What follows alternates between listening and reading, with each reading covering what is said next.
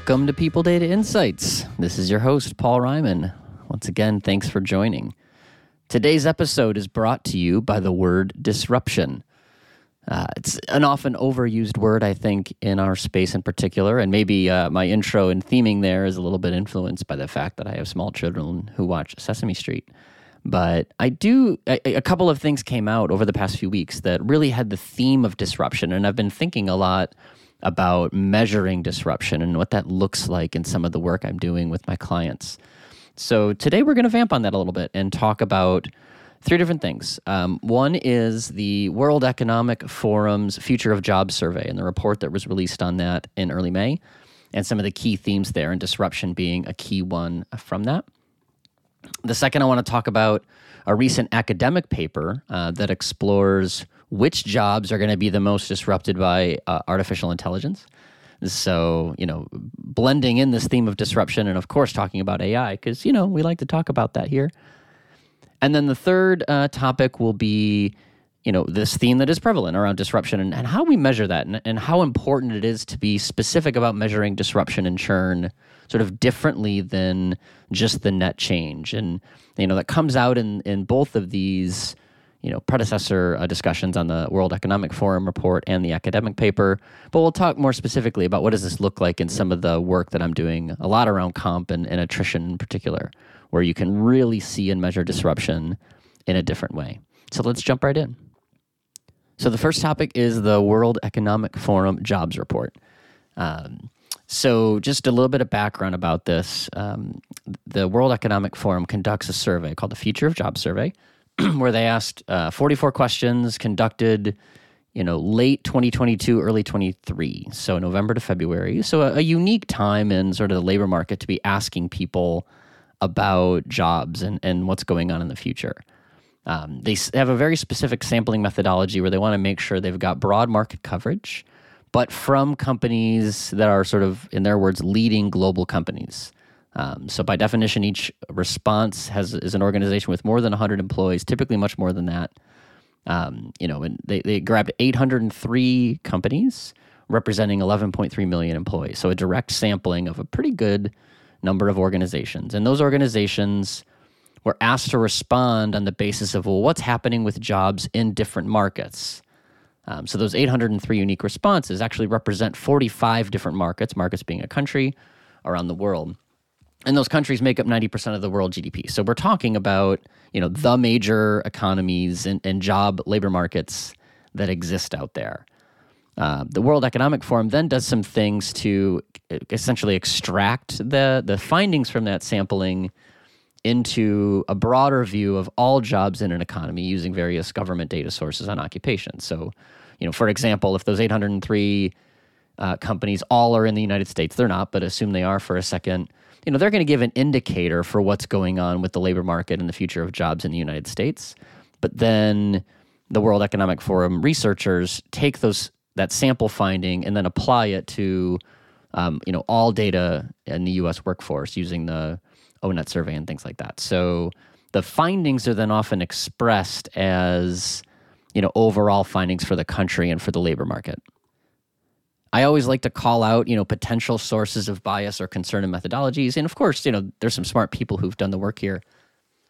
I do think it's a good sample of at least enterprise level workforce change and challenges, right? It's not always clear how representative this will be on organizations that are small, um, since everyone in this sample um, has a workforce of greater than 100 and in most cases much larger than that.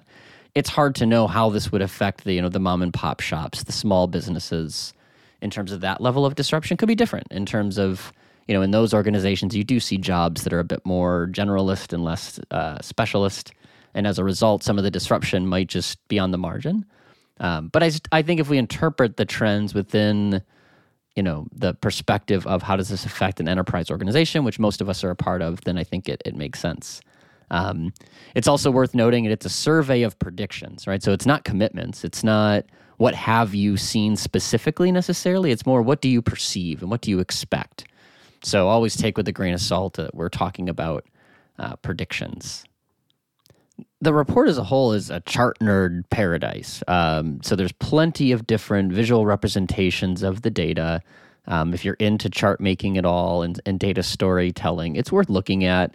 You know, not all are, are perfect examples of the do's uh, and not the do nots, but it does give plenty of examples if you're ever, you know, looking to show, hey, here's a way you can show this. Here's, you know, a way this that people have plotted this before. It's very fascinating data, very interesting data for sure, um, on a variety of topics. We're not going to talk about all of them.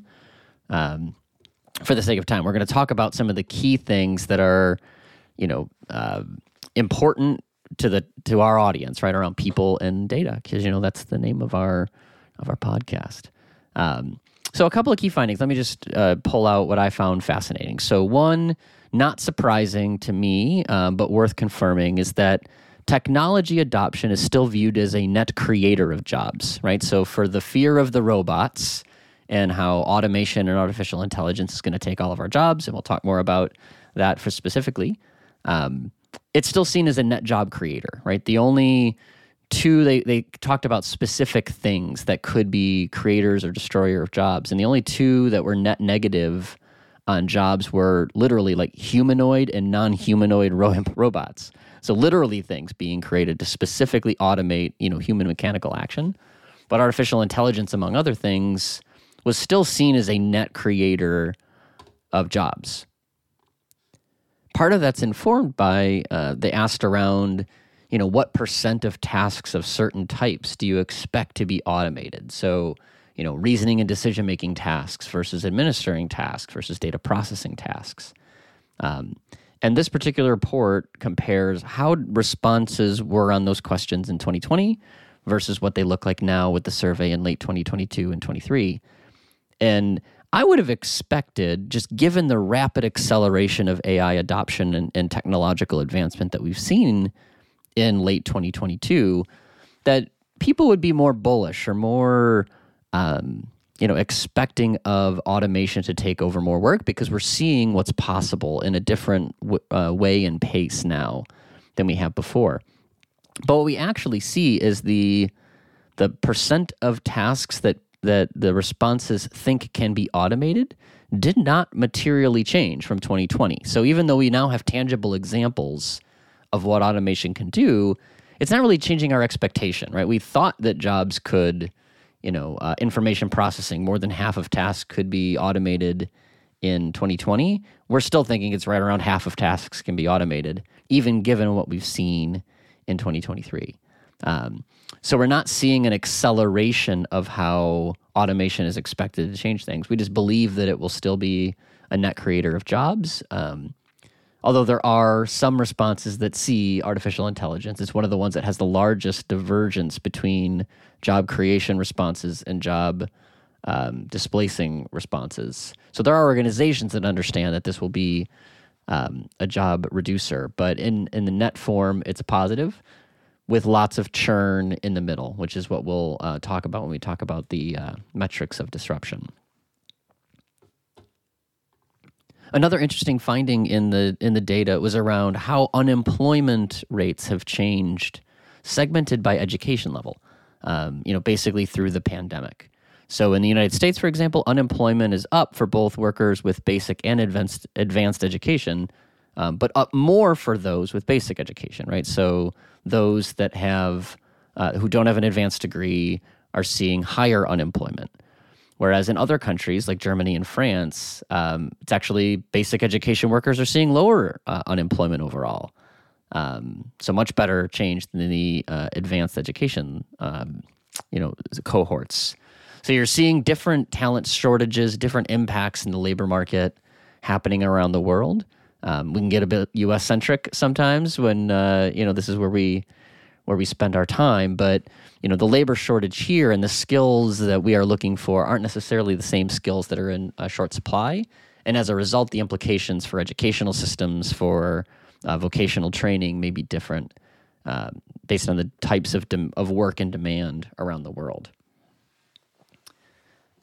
The kind of the key finding or the big thing that comes out of the survey is around overall job disruption.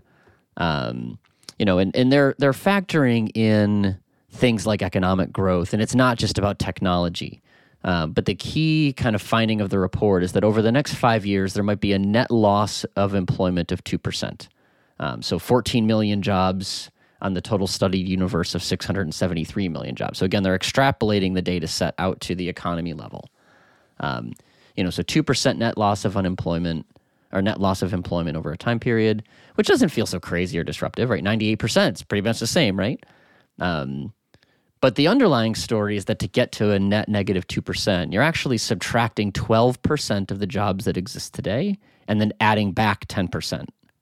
So that's the bigger story, um, where you know the disruption, the churn that's occurring. Um, you know, even though we might get back to neutral in aggregate, it's different work. Um, doesn't mean the same industries. Doesn't mean the same skills.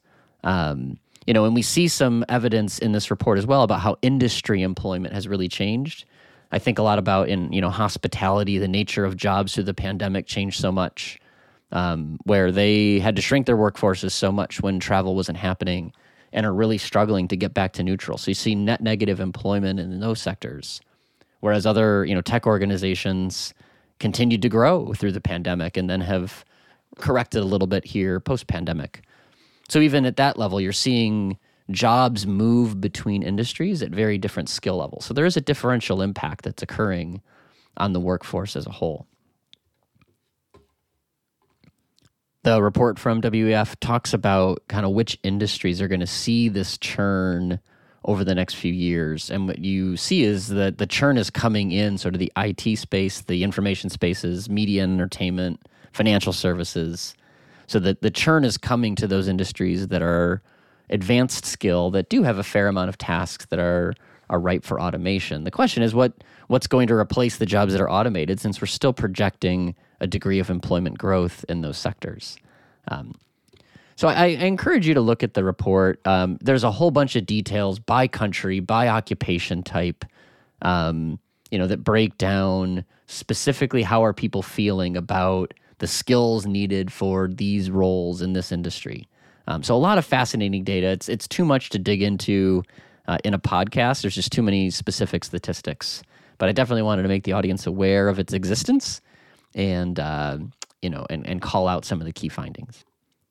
So the second topic related uh, I wanted to discuss is an academic paper that was recently released that talks about specific skills and roles where AI is likely to be more disruptive.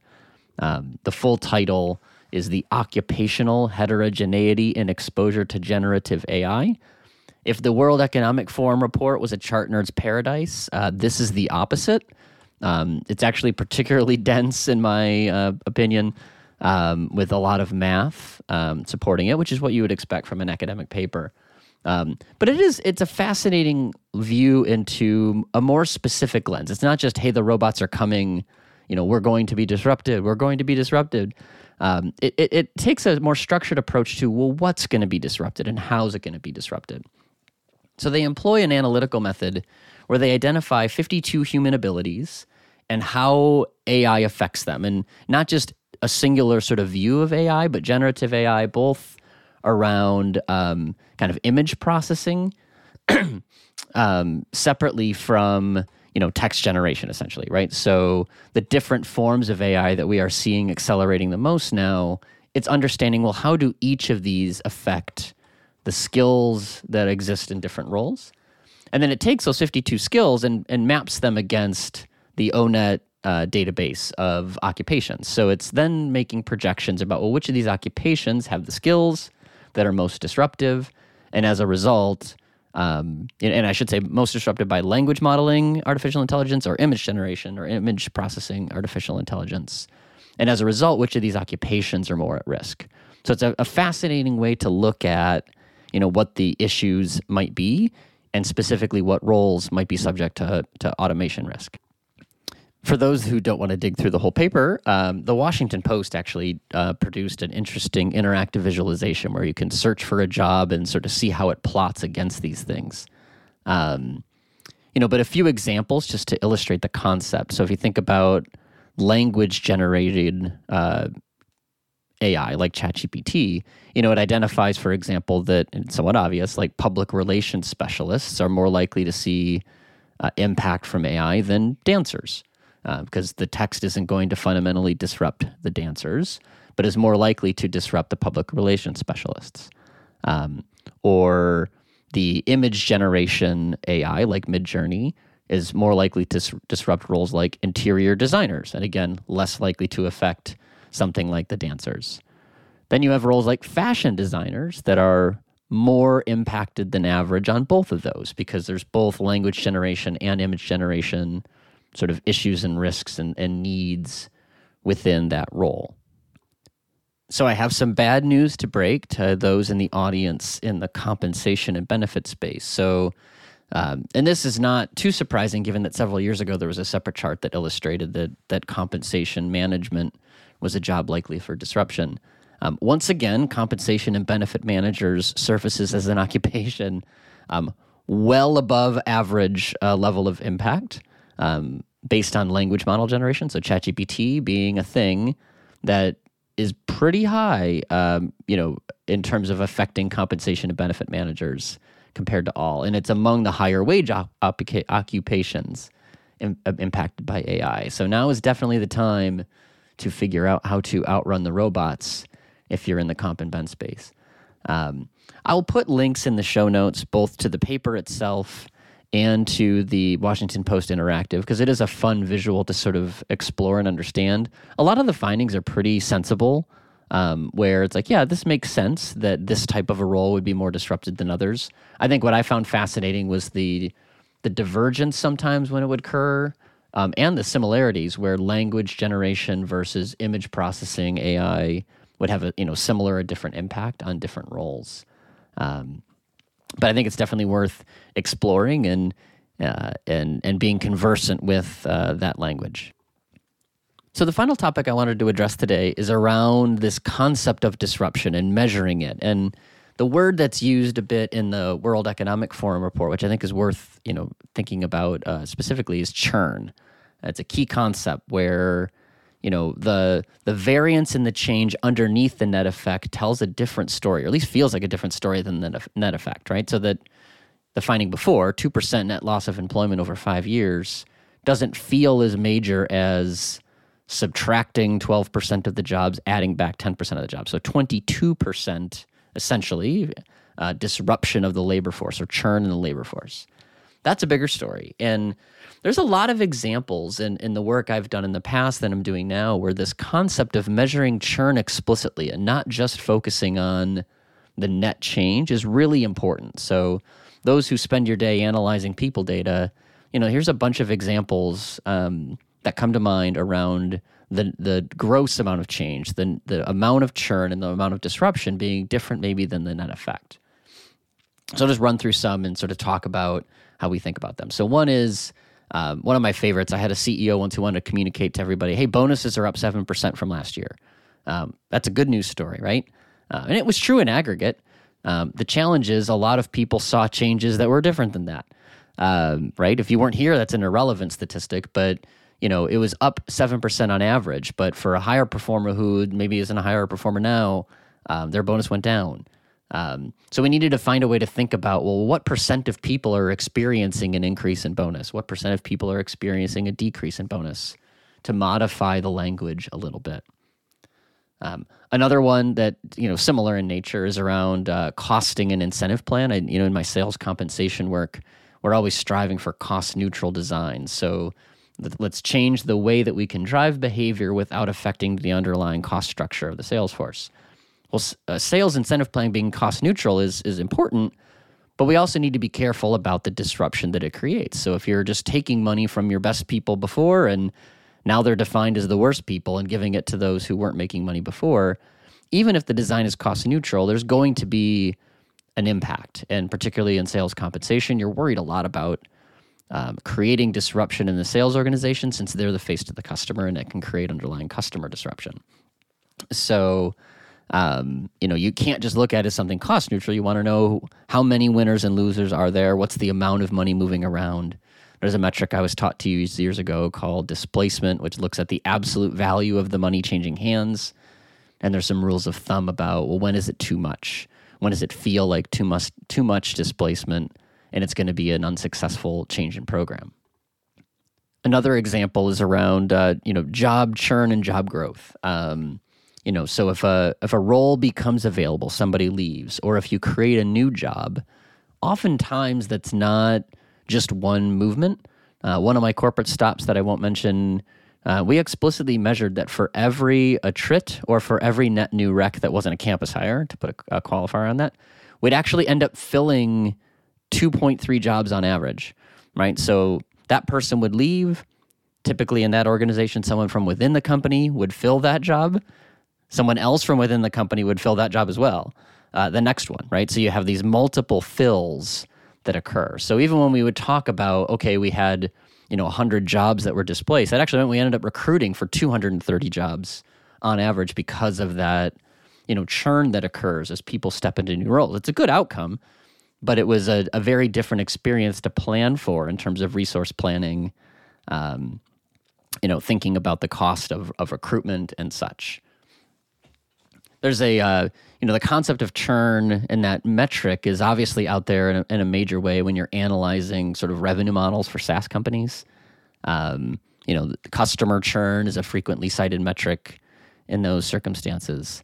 Um, you know, but just to illustrate why it's so important, right? Thinking through, you can have two different organizations growing five percent on average or net, but have very different characteristics in terms of how they got there, right? One might retain ninety percent of its revenue, you know, get five percent in price growth, and then um, it only needs to find five percent new customers to stay even. So ten percent would get them to five percent growth. Um, you know, but you get a different experience if there's an organization that's retaining only 80% of its customers and just can't find enough price growth. So as a result, they have to find 25% new business to get to that 5% growth. So looking at the amount of churn in that existing customer base can tell you a lot around um, you know what's necessary from a top line perspective. So just like in the World Economic Forum report, where if you're going to shrink by 12% of jobs, you have to add 10% of jobs just to get back to almost neutral those the, that growth in employment in certain sectors is cannibalized and destroyed because you've got this underlying reduction in other places. So the the key thing is to think about measuring this. Um, you have to measure both the negatives and the positives separately. You know, you can always think of it as a histogram of the change impact, where you're looking at the people below, sort of that median or that mean point, and those above, understanding how many fall um, for things where it's earnings related, you can look at the amount of reductions or the amount of growth um, and add the absolute values together, like I mentioned with displacement. But really be careful about net change numbers because often decomposing the net effect often tells a very important story. So, those are the three topics uh, that we are looking to address today. Um, in the next few episodes, we'll uh, I've got some guests coming back on soon uh, to talk more about the people analytics space and what's evolving in technology there. Um, the World at Work conference uh, for those in the comp space in particular is coming up here in June. Um, I'll have some folks on who have presented there to talk more about sort of what's occurred uh, and what's coming. Well, thank you once again for listening. I do appreciate all of your time. If you found this episode helpful, of course, feel free to like it, share it do all those things. I'm always open to feedback. If you want to send me a message, paul at novoinsights.com with either suggestions of things to talk about, agree, disagree with anything we say. I always appreciate feedback from all of you. But until next time,